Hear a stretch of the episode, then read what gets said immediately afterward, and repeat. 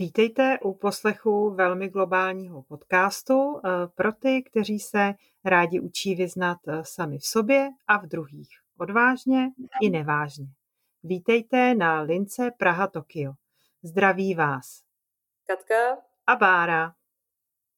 Po pár dílech věnovaných tématům týkajících se více rozvoje naší osobnosti a osobností, dnes přinášíme téma velmi praktické. Pozvali jsme se znovu hosta v daném tématu kovaného a doufáme, eh, že nám eh, i vám poodhalí tajemství vyjednávání a zároveň poskytne pár tipů na to, jak se se situacemi týkajícími se vyjednávání můžeme v životě poprat. Na vlnách eh, linky Praha-Tokio vítáme Pavla Nováka. Pavel trénuje, koučuje a radí firmám a jednotlivcům ve vyjednávání, vedení lidí a prodeji. Absolvoval intenzivní výcviky ve Spojených státech, ve Velké Británii, Holandsku, Švédsku a je mediátorem vyškoleným u Asociace mediátorů České republiky. Pracuje v češtině, hmm. jak v Čechách, tak na Slovensku, angličtině po celé Evropě a funguje nově i v online formátu. Takže Pavle, krásné, dobré odpoledne. Bych se rovnou pustila eh, do otázek, které jsme pro vás eh, dnes připravili. A jako první se nabízí úplně logická otázka, co vás přivedlo k vyjednávání a vůbec obecně k předávání této schopnosti druhým lidem. Mm-hmm. Děkuji za otázku. Já jsem uh, jako trenér působím už asi 15 let, možná o něco déle. A už vlastně od, od doby dospívání mě bavilo uh, zjišťovat, jak v komunikaci fungovat efektivněji nebo lépe. Baví mě ten pocit, kdy, kdy z výchozího dojmu, že ta situace je neřešitelná nebo obtížná, když se dostanete k nějakému momentu, kterému se říká aha a zjistíte, že vlastně to jde. Takže to je ten jako můj vlastní driver, ten důvod, proč, proč se zabývám tím, čím se, čím se zabývám. A vyjednávání jsem se dostal tak, že jsem v době finanční krize v, v roce 2012 zhruba um, se rozhodoval, uh, že půjdu na volnou nohu a z témat, které jsem do té doby trénoval, což bylo leadership, manažerské dovednosti, prodejní dovednosti a vyjednávání, tak jsem si vybral vyjednávání, protože jsem měl zkušenost, že účastníci už po prvním dnu tréninku přicházeli s historkami, že se jim trénink zaplatil a mně to přišlo jako způsob, jak nabídnout něco, co bude mít celkem prokazatelnou hodnotu pro toho uživatele. Mm-hmm. Druhý důvod byl, že jsem v té době absolvoval intenzivní výcvik v nenásilné komunikaci u Marshalla Rosenberga ve Spojených státech a když jsem se vrátil, tak jsem se chtěl věnovat něčemu, co bude mít s nenásilnou komunikací něco společného. A tam mi téma vyjednávání přišlo, přišlo ideální. Takže dva, dva směry. Vybíral jsem to, co má šanci jako na volné noze uspět a kde ten klient bude říkat, ano, tohle mi pomohlo a něco, co mi bylo blízkého. Mm-hmm. Moc díky. Je, je něco, Pavle, co vás eh, na vyjednávání po těch letech praxe stále fascinuje? Mě fascinuje ten proces, kdy se z nějakých předpokladů na začátku, kdy máte určitou představu o tom, co ta druhá strana bude chtít, eh, tak tím, že spolu vzájemně mluvíte, tak můžete dospět k něčemu mnohem zajímavějšímu. A baví mě tam ten moment objevování, kdy a prostě vyjednávání je o tom, že musíte s tou druhou stranou mluvit a zjišťovat, být zvědavý a nelpět na tom, co jste si vymysleli na začátku, eh, že tak prostě bude. A tenhle proces mi přijde uh, jako inspirující. Samozřejmě nevíde to po každé, ne vždycky se dohodneme, ale pokud se ze zdánlivě jako složité situace, kde to vypadá, že není šance se domluvit, dopátráte nebo dopracujete k nějakému výsledku, tak mi to přijde velmi eh, osvěžující a, a ta nejlepší odměna. Uh-huh, uh-huh. Díky moc. Um, možná logicky, jaké oblasti v rámci té komunikace se svými klienty nejčastěji pokrýváte, respektive um, co potřebují posílit, co to možná chybí, na co se, na co se společně zaměřujete? Uh-huh. Co se týče vyjednávání, tak moje zkušenost je, že v drtivé většině máme celou řadu falešných představ o tom, co vyjednávání ve skutečnosti je. Takže odstraňujeme nějaké eh, mýty nebo zažité představy, které úplně neodpovídají realitě. A drtivá většina mých klientů si neuvědomuje nebo neví, jak se efektivně připravit na jednání. To znamená ten čas, který, kterého je méně a méně, tak jak ho strávit efektivně, aby, abyste měli větší šanci to jednání vést eh, k nějakému zdárnému konci. A samozřejmě ta druhá část se týká toho, jak vystupovat při samotném jednání, aby to k něčemu vedlo. O čem mluvit, co ne, neříkat, jak reagovat na druhou stranu, kde být otevřený, kde naopak eh, si stát více za, za, za svým nebo za tím, co je pro vás podstatné. Takže dvě mm-hmm. části. Příprava a potom to samotné vedení jednání. Ale řekl bych, že příprava je, že převažuje. že lidi mhm. opravdu nevědí, jak se připravit jak se připravit. Uh-huh. Um, a co konkrétně, jaká forma tréninku podle vaší zkušenosti je uh, nejvíce efektivní v rámci vyjednávacích dovedností nebo i té přípravy? Mm-hmm. No, lidé se učí zkušeností, takže není to tak, že by vás spasila uh, nejnovější knížka uh, od slavného vyjednavače, který vyjednával nějaké buď mezinárodní smlouvy nebo, nebo zachraňoval rukojmí. Ale je to o cíleném nácviku, protože tam je, je opravdu rozdíl mezi tím, co si myslím, že vím, a mezi tím, co skutečně dělám při vyjednávání. Takže mm. úspěšný trénink je co nejvíc o nácviku, um, o tom, abych to, co znám, tak také dokázal udělat. A pokud se bavíme o firemním vzdělávání nebo o tom, jak dosáhnout nebo překlopit ten trénink do praxe, tak samozřejmě to chce disciplínu i v té části, kdy, kdy trénink končí. A já mám v optimálním případě chuť to vyzkoušet doma nebo na kolezích nebo, nebo s klienty a nebo se subdodavateli. Um, a tam je potřeba prostě vytrvat, protože hodně lidí to zdá po první příležitosti, anebo si prostě řekne, nebyla příležitost, i když to bylo zajímavé. Takže řekl bych disciplína a něco, čemu se říká cílená praxe, jako zůstat v tom tématu a opakovat to a získávat zkušenosti, což je lehce nekomfortní. Uhum, uhum. Protože předpokládám, že disciplína se dá těžko naučit, že? takže mm, je to tak, že u těch lidí často funguje i nějaká externí motivace, díky, díky kterému proč to dělají, proč se do toho vyjednávání pouští.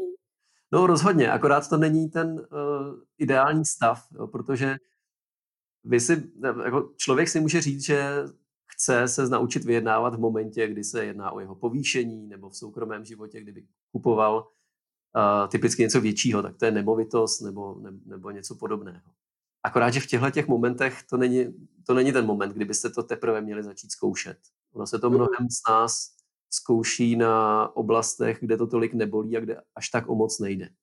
Ale to se nikomu moc nechce. To se cítíme trošku jako trapně nebo hloupě. Um, mm-hmm. Takže dá se říct, že ta externí motivace tam je, ale řekl bych, že důležitá je interní, opravdu jako chtít se zlepšovat a mít nějakého průvodce, který vás k tomu vrací. Je to úplně stejné jako ta myšlenka, že budu chodit běhat a oběhnu maraton. Ale pokud nemám disciplínu chodit běhat třikrát týdně, anebo kolegu nebo trenéra, který mě u toho udrží, tak samozřejmě ty nároky na vlastní sebemotivaci jsou vyšší.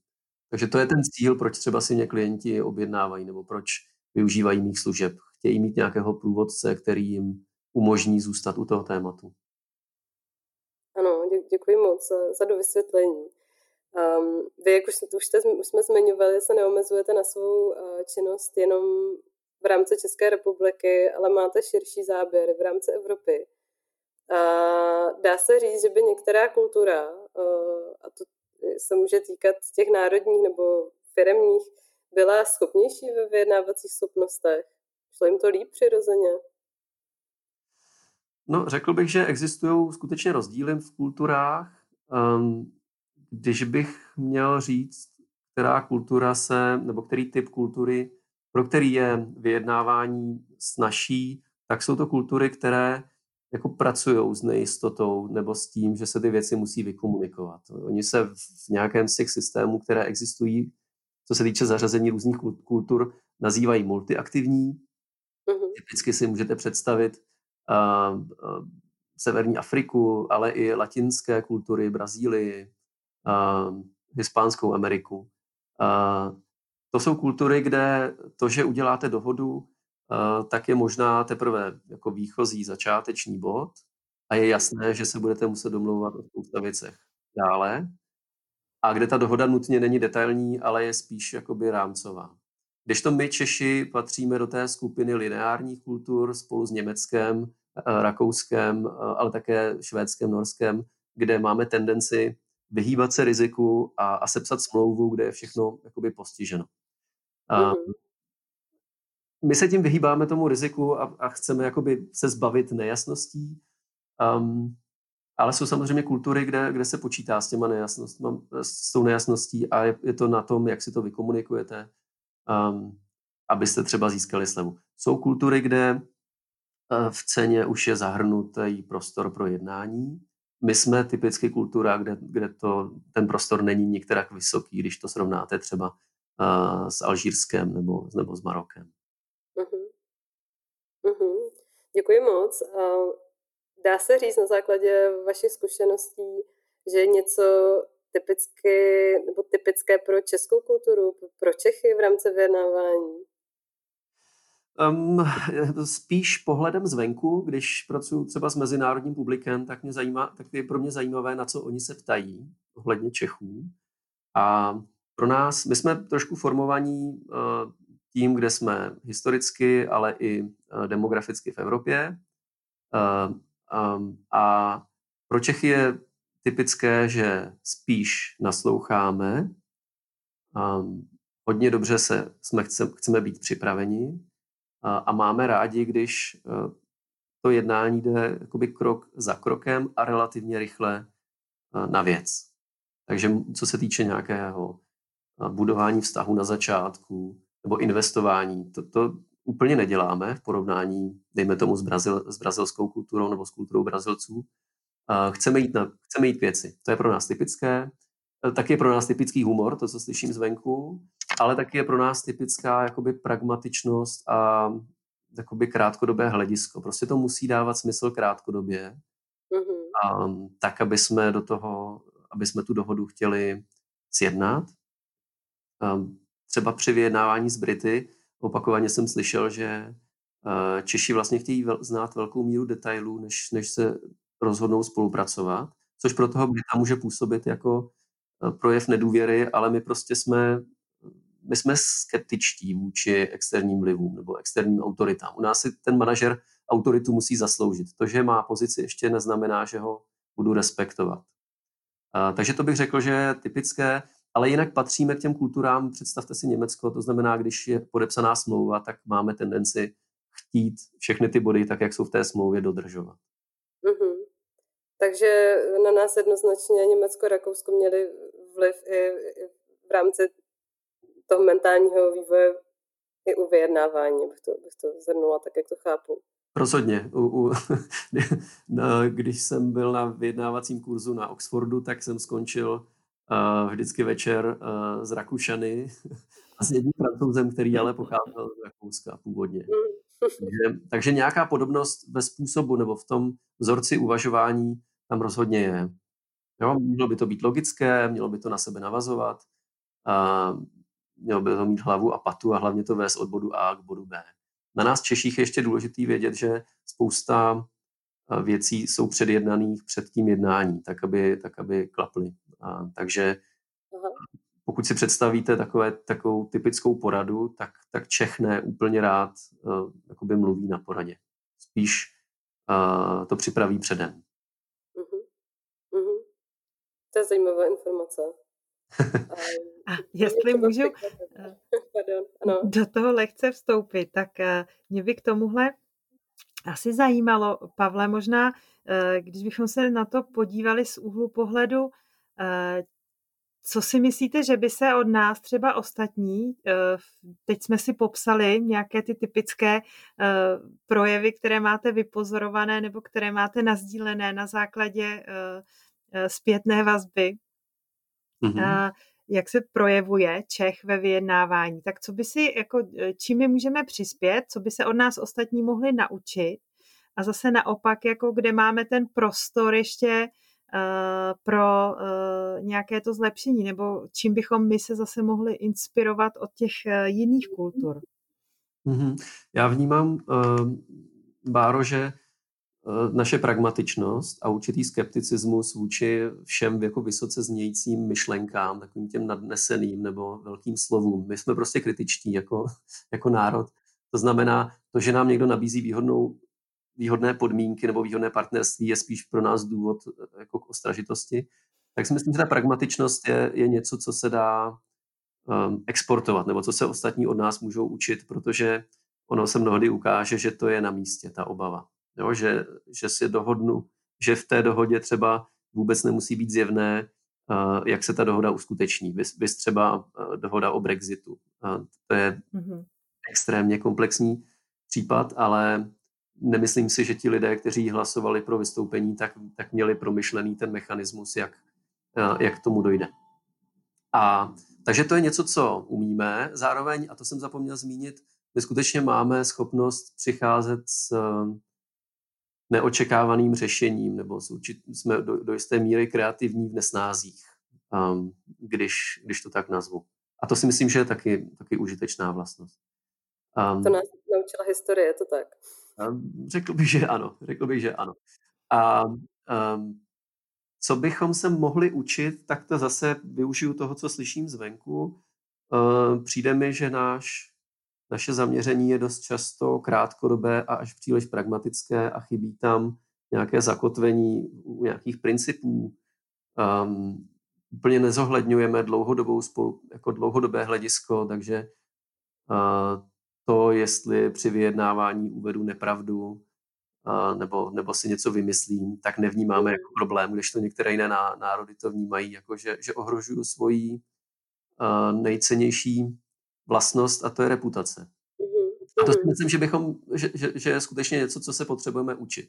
Přemýšlet a vyjednávat jakoby s tím dlouhodobým hlediskem dopředu, a udržovat si jakoby profesionalitu a držet se, držet se nějakých zásad, kterých které jsou rozumné. Jo, mám pocit, že někdy jsme až příliš pragmatičtí a až příliš chceme kompromis, že z těch zásad uhneme um, a jenom proto, aby jsme získali výhodnější dohodu nebo, nebo slevu nebo, nebo díl nebo cokoliv.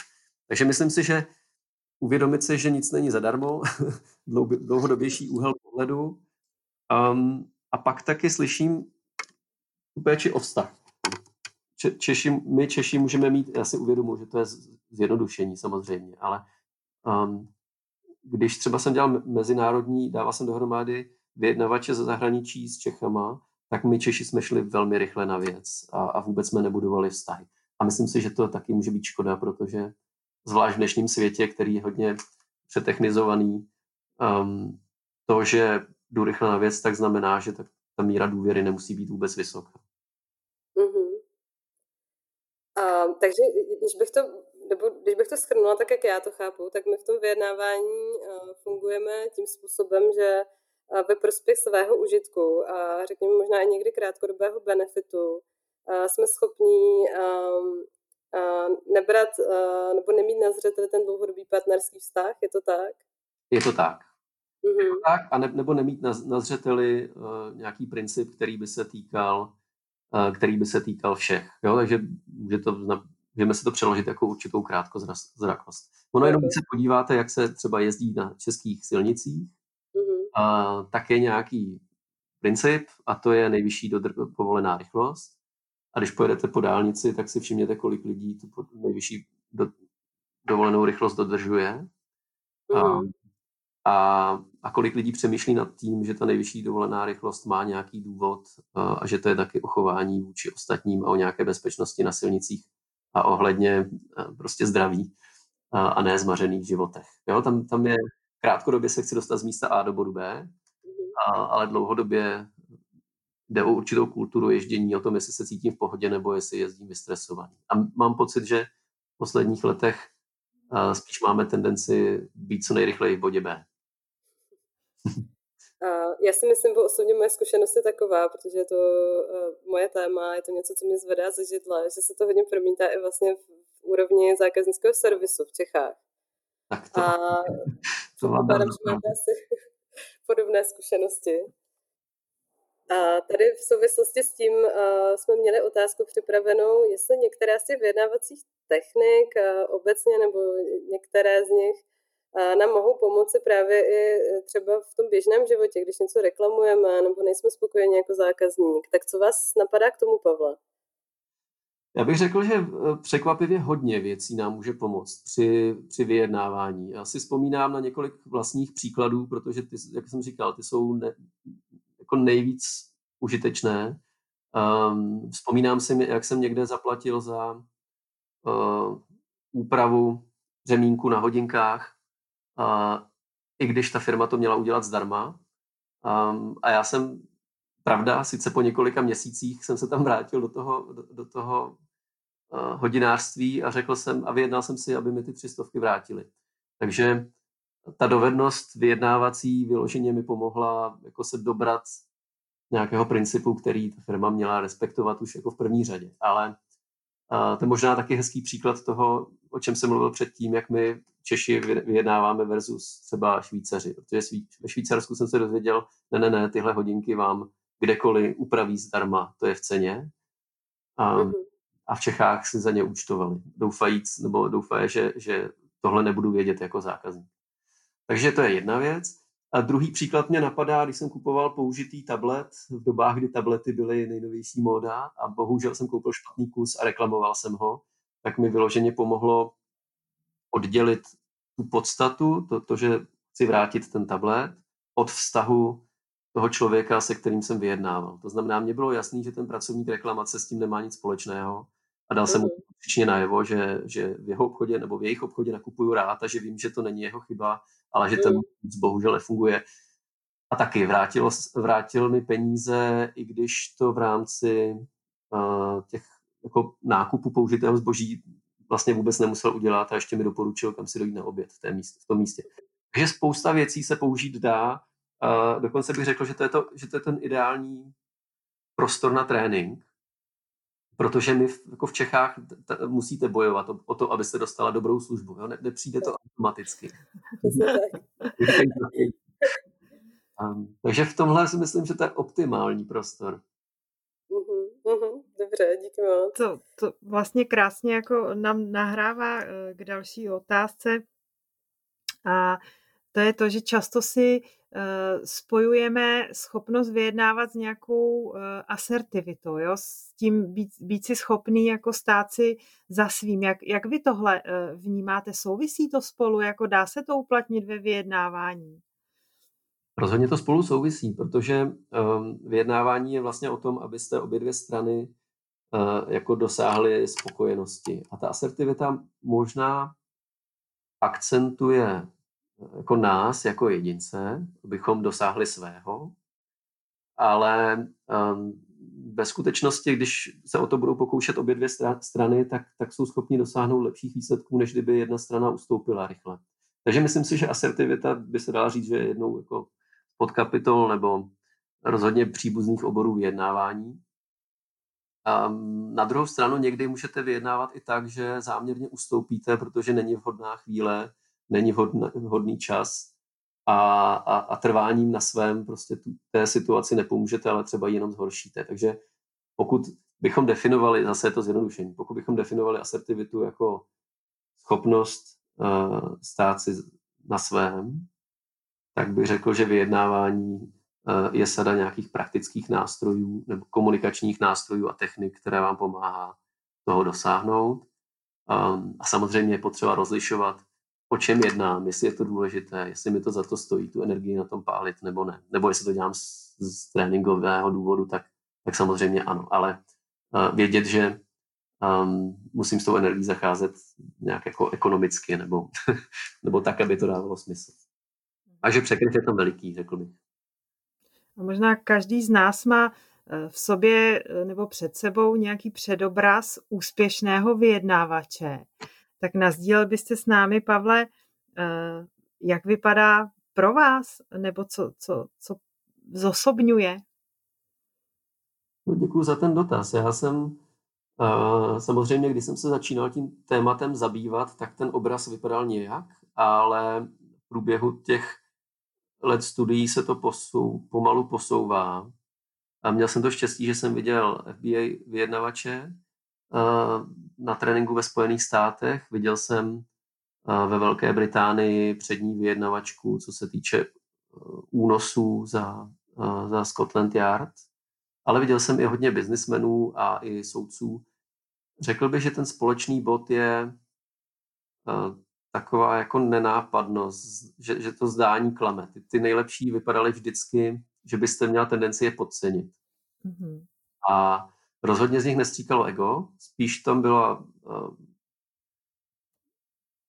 teď nevím to slovo, um, Pokora, ano, pokora, eh, zaměření, jako pozornost, aktivní naslouchání.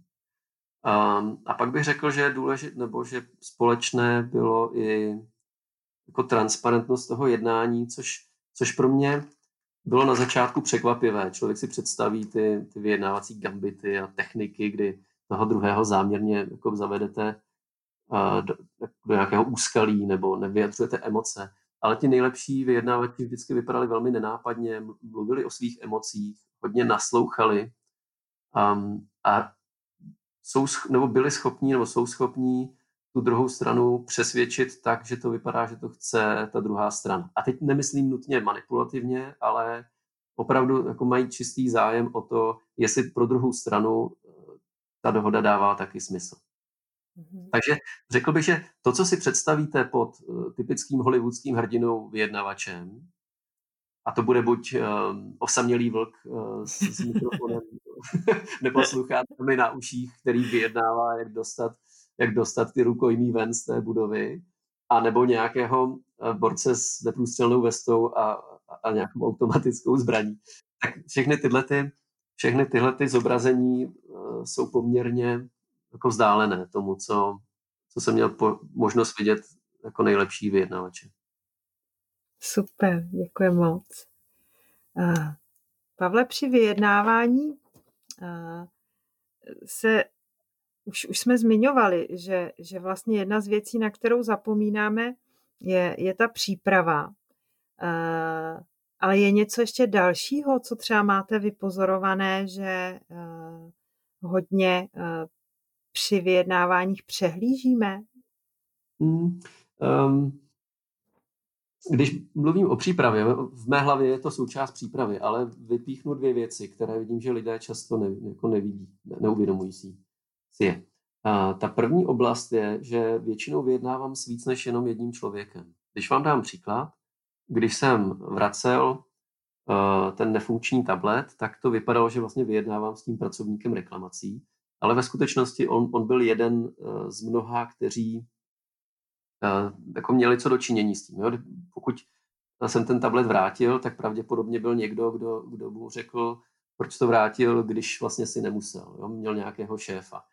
Ehm, zároveň na mé straně jsou další zákazníci. Jo? Ten člověk má nějakého kamaráda v práci a možná má taky partnerku, která na něj čeká doma nebo se kterou chce jít na oběd. Záměrně to trochu přeháním nebo trošku jako jdu do extrému, ale e, prostě lidi si neuvědomují, že ten, kdo s nima má vyjednávat, není jediný, který bude rozhodovat. A mnohdy ten nejdůležitější aktér u toho vyjednávacího stolu zatím vůbec nesedí. No, že se s ním vlastně vůbec hmm. nepotkám, ale on nebo ona může mít uh, to konečné slovo. Konec konců doporučuji podívat se na nějaký výzkum, kolik nákupních rozhodnutí uh, ve skutečnosti dělají ženy, ale vykonávají muži. A, Nejenom, a... ale myslím si, že třeba i pro spoustu lidí z firemních praxí uh, je, je tohle asi něco, co zažívají, protože někdo jde vyjednávat, ale musí to, co vyjednal, ještě předložit někam dál na schválení. Takže... Přesně tak. Přesně tak. A pokud znáte ten vnitřní proces, nebo víte, kdo bude ten konečný, eh, hezky český decision maker, ten člověk, který tam dá ten podpis nebo na to dá palec, že to platí, tak vám to prostě dává určitou, určitou moc, nebo můžete si uvědomit, že to není o tom, že byste tahali nutně za slabší konec, ale že třeba ty síly jsou minimálně jakoby vyrovnané. Takže to je jedna oblast. Uvědomit si, že vyjednávám většinou s více lidma, než si myslím. A ta druhá oblast uh, je, že lidé mají tendenci si připravit argumenty a připravit si takzvané pozice, to znamená to, co by chtěli, ale jak si zapomínají na to, uvědomit si, proč, by, proč to chtějí. Jo? Takže to, co je pod tím. To, tomu se říká zájmy nebo um, ty důležité osobní hodnoty, ale já můžu mít skutečně několik důvodů, proč chci zvýšení platu. Jo? Může to být proto, abych si uh, abych třeba byl schopen utáhnout hypotéku, všimněte si, tam je motivace přežít. Uh, nebo to může být uh, hmatatelné vyjádření mého přínosu pro firmu. Všimněte si, tam je motivace jako být oceněný a jako uznalý. A, a nebo to může být uh, krátce po té, co jsem zjistil, že všichni moji kolegové berou o 10% víc než já. A, a ta motivace je vlastně jako napravit nějakou ne, jako nespravedlnost. A 10% zvýšení platu je ta pozice, to ten důvod, proč to dělám, proč to chci, tak to je ten zájem. A to je, ten může být krátkodobý, může být střednědobý, může být dlouhodobý. To je to, co my Češi máme tendenci eh, spíš vidět z kratšího hlediska, ale rozlišit zájem versus pozice, to je pro hodně lidí neviditelné na začátku, když, když začneme pracovat. Takže máme se nořit pod hladinu máme poslouchat přesně, máme poslouchat to, co je mezi řádky a přemýšlet, proč to chtějí, proč právě tohle. Mm-hmm. A taky přemýšlet o sobě, proč vlastně chci tu věc, kterou, kterou chci. Jo, protože mnohdy uh, si sami sobě připravíme past, ze které se nám pak těžce, těžce couvá nebo vystupuje. Hmm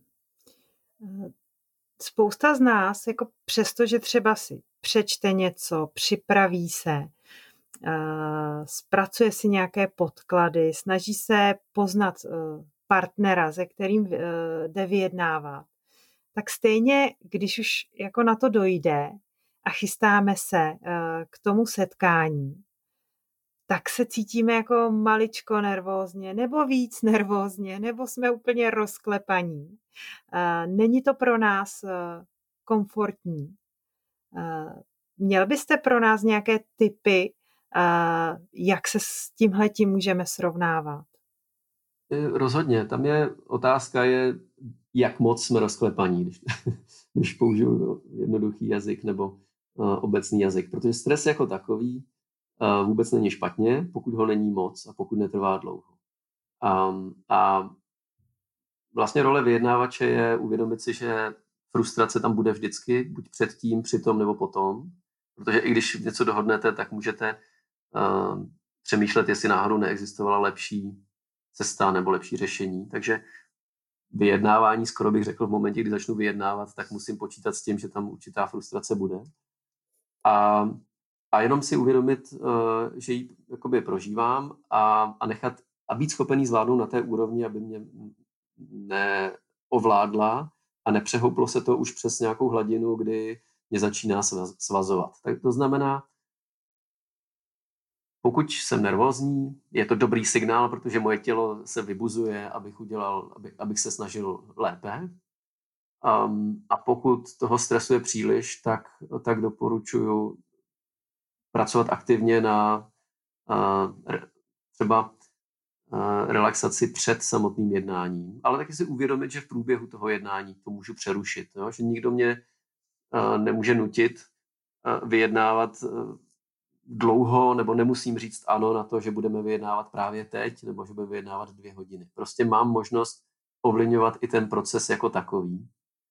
Což by možná mohla být třetí oblast, kterou my často nevidíme, jo? Že, že se zaměřujeme na obsah toho, co chceme vyjednat, ale už moc si nevšímáme uh, toho procesu uh, a v horším případě necháváme ten proces, aby řídila ta druhá strana, což samozřejmě nás staví hned do nevýhody.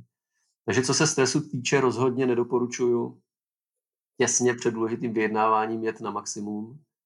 Uh, I náš mozek potřebuje odpočinek, aby dokázal podat výkon a platí tam ty samé pravidla, ta samá pravidla, jako když jsme dělali zkoušku na vysoké škole. Prostě neučit se do noci večer Což samozřejmě, když vyjednáváte důležitý kontrakt, tak můžete mít tu tendenci uh, udělat, jo, protože na tom hodně záleží.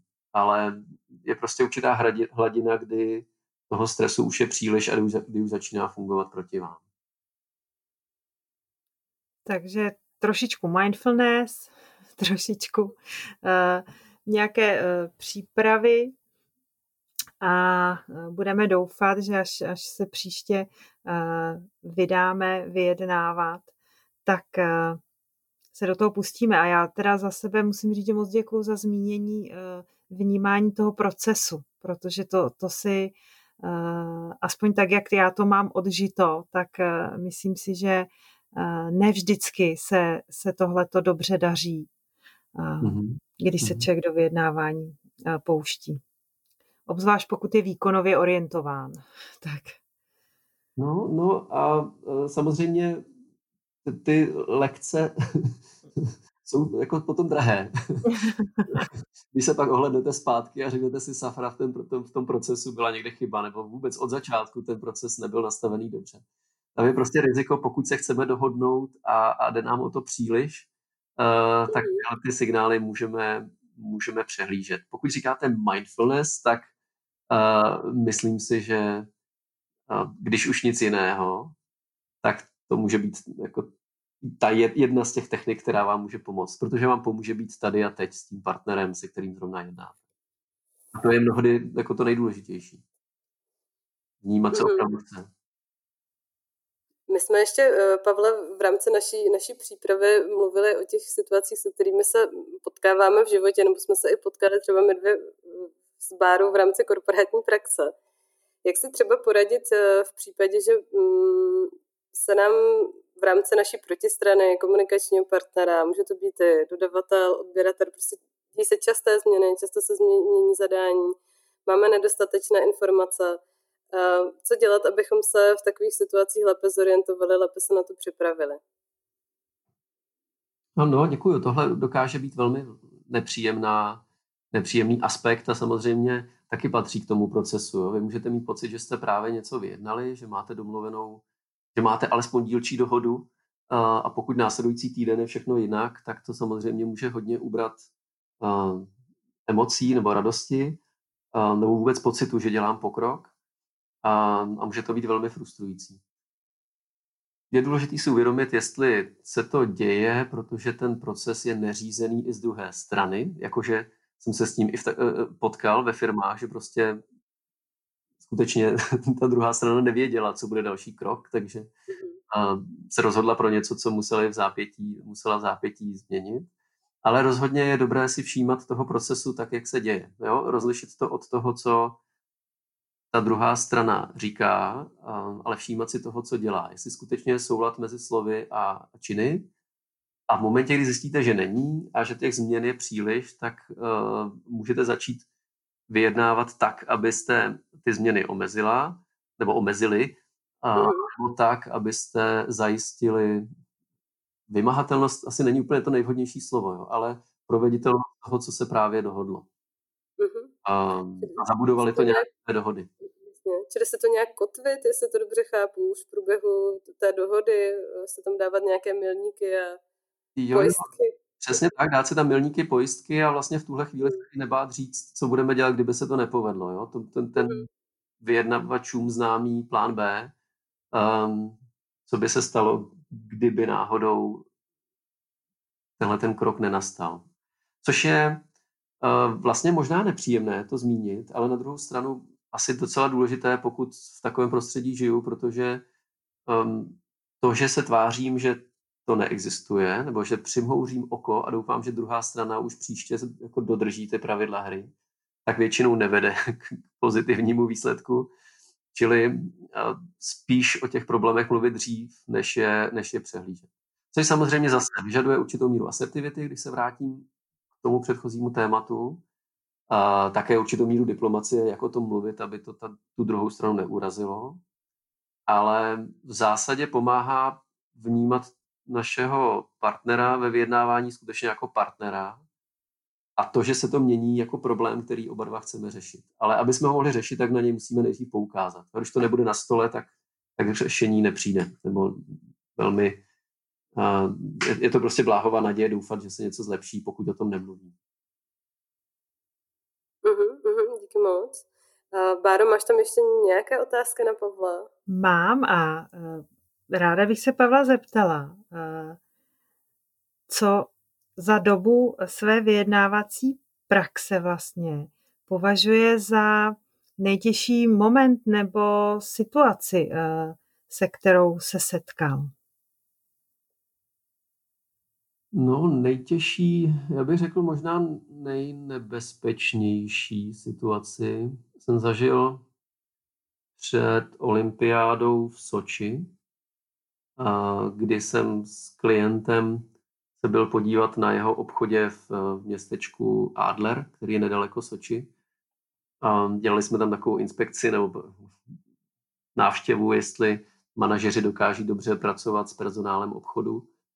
Um, a protože to bylo zrovna v době uh, okolo 5. května, uh, tak bylo zjevné, že, že jsme se trefili do svátku, který je pro Rusy nesmírně důležitý a už ve tři hodiny odpoledne tam bylo spousta opilých lidí na ulici. A já jsem se pohyboval vlastně v jižní části Ruska. Bylo zjevné, že vypadám jako cizinec. A ta nebezpečná věc byla o, o tom, že jsme si objednali taxi na letiště a, než jsme přišli k taxíku, tak už tam seděl opilý Rus a boxoval se s taxikářem o to, jestli nás veze nebo ne. Um, a já jsem samozřejmě s, tom, s tím nastavením nenásilným um, uh, viděl na zemi ležet, um, on to nebyl občanský průkaz, prostě to byl jako identifikační průkaz toho opilého vetřelce a podal jsem mu ho. A tu bitvu se podařilo nějak jako tomu taxikáři vyhrát. My jsme nastoupili do taxíku, zamkli jsme se a jeli jsme směr letiště a v tu chvíli mi ten vyjednávací partner řekl, že to, co jsem udělal, bylo velmi nebezpečný, že um, evidentně jsem vyjednával nebo jsem dělal něco, kde jsem porušoval nepsaný pravidla hry mm-hmm. um, a, a bylo to prostě někde na hraně, takže je dobrý znát nepsaný pravidla hry, když to takhle nadneseně. Je, je něco, co vlastně vás i, i po těch eh, letech eh, dokáže ještě v rámci vyjednávání rozhodit? Určitě, tak já jsem člověk jako všichni ostatní, to znamená, když nejsem zrovna v, momentál, v pohodě nebo dostatečně vyspalý nebo dostatečně odpočatý nebo dostatečně připravený, tak samozřejmě takové to poziční vyjednávání, kdy se jedná o útoky na vaši osobu nebo um, jako příliš nátlaková, nátlakové techniky, tak mě to rozhodí. Um, když mám lepší dny nebo jsem odpočatý, tak eh, s tím dokážu uh, poradit, ale je fakt, že tohle principiálně nemám rád, uh, to, to vyjednávání z pozice síly. Hmm. Takže to mě, to mě rozhazuje. A to je možná i to, co, kde, kde se asi shodneme, co se týče zákaznické orientace v České republice, že uh, občas mám dojem, že ti, kdo poskytují službu, tak, uh, tak si neuvědomují, že poskytují službu. Hmm. Mohla bych přidat příklad z kategorie zásilek České pošty z minulého týdne, ale nebudu. Klidňovala jsem se asi následující dva dny. No, ale tam prostě funguje, tam funguje prostě amygdala. Tam jako, to není no, o tom, že, by, že byste tréninkem uh, tohle vypnuli, ale uh, ten trénink vám řekne OK, tak už to nastupuje a v mm. tuhle chvíli radši nebudu nic říkat, nebo mm. radši počkám, uh, než udělám škodu větší, než jsem, než jsem zamýšlel. Možná na té poště to nebude až tak to nejzásadnější, ale někdy opravdu vyjednáváme i třeba za celý tým a a je celá hmm. řada lidí, kteří ponesou následky našeho jednání nebo toho, jestli budeme úspěšní nebo ne. A tam prostě se vyplatí být dobře připraven, být jako fit, být odpočatý a, a vědět, kam to, kam to směřuju a nenechat se, nenechat se vyprovokovat. Mm-hmm. Děkujeme. Tak, intenzivně pracujeme na po, posilování schopnosti chytit tu reakci, jako máme na to necelou vteřinu, nebo kolik ukazují výzkumy z neurověd. Takže si budeme držet palce. Pavlovi uh, moc děkuji za, za ten vhled do vyjednávání. A ráda bych se zeptala, Pavle, co, co chystáte do budoucna, jaké projekty vás čekají, do čeho se teď pouštíte, možná i na jakých platformách třeba se s vámi posluchači mohou potkat. Mhm, no, děkuji za ten dotaz. Vzhledem k tomu, že natáčíme začátkem října nebo polovině října 2020, tak mě taky postihla současná situace.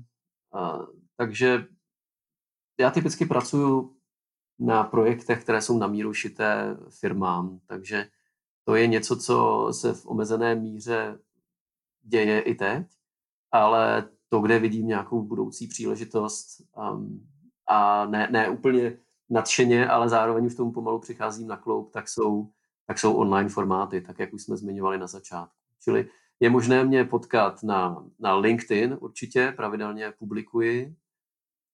Um, pokud máte pocit, že vyjednávání je něco, co, o čem byste se chtěli dozvědět víc, tak teďka jsem uh, na svém blogu um, vyvěsil dva články, které tak jako schrnují co dělat před vyjednáváním a co dělat při vyjednávání. Najdete to na mých webových stránkách.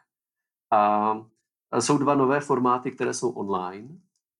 A oni vznikly trochu jako znouzecnost, ale ukazuje se, že naopak se mají čelek světu a že, že, že jsou atraktivní právě kvůli tomu, že jsou online. Tak jeden z nich se jmenuje vyjednávací tělocvična, v angličtině Negotiation Dojo, což myslím podcastu Praha Tokio slovo dojo může slušet nebo konvenovat.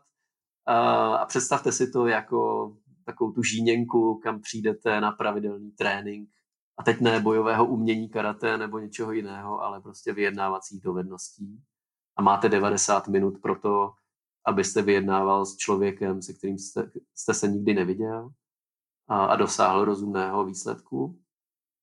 A proč říkám, že je to Zajímavé, eh, samozřejmě online formát umožňuje, že můžete vyjednávat s člověkem z úplně jiné kultury. A může být z Dubaje, může být ze Stockholmu, eh, může být z Amsterdamu, může být v zásadě odkudkoliv. A to mi dělá radost, protože um,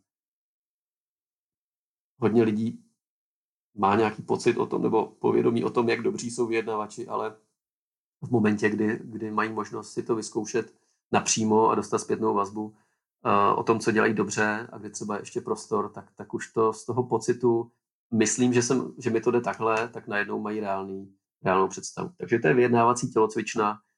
Uh, hlásit, nebo najdete víc informací určitě na LinkedIn, nebo mi můžete napsat. Uh, rád vám k tomu poskytnu bli, bližší informace. A pat, potom je ještě jeden zajímavý projekt, který jsem zahájil letos v srpnu, a to je se švédskou poradenskou firmou Saga Performance, která se zaměřuje hodně na výkono, výkonnost špičkových atletů a špičkových manažerů.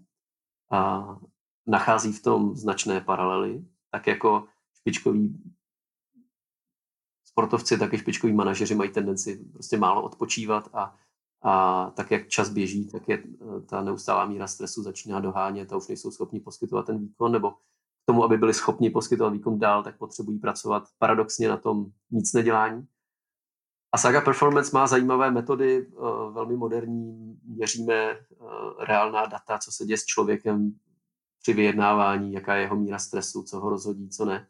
Takže to je takový coaching pro eh, lidi třeba, kteří řídí už větší skupinu lidí nebo mají týmy na starosti nebo dokonce firmy a chtějí se zlepšit ve vyjednávání, a chtějí mít pod kontrolou tu míru stresu, tak jak jste se, Báro, na to ptala. Tomu říkáme mm-hmm. Master Coaching for Executive Negotiators. Tady se omlouvám za tu angličtinu, ale uh, tenhle, tenhle program je v angličtině mimo jiné, protože moje švédská kolegyně česky nemluví. Takže to jsou dvě, dvě věci, které bych do, mohl doporučit uh, na vyzkoušení, určitě.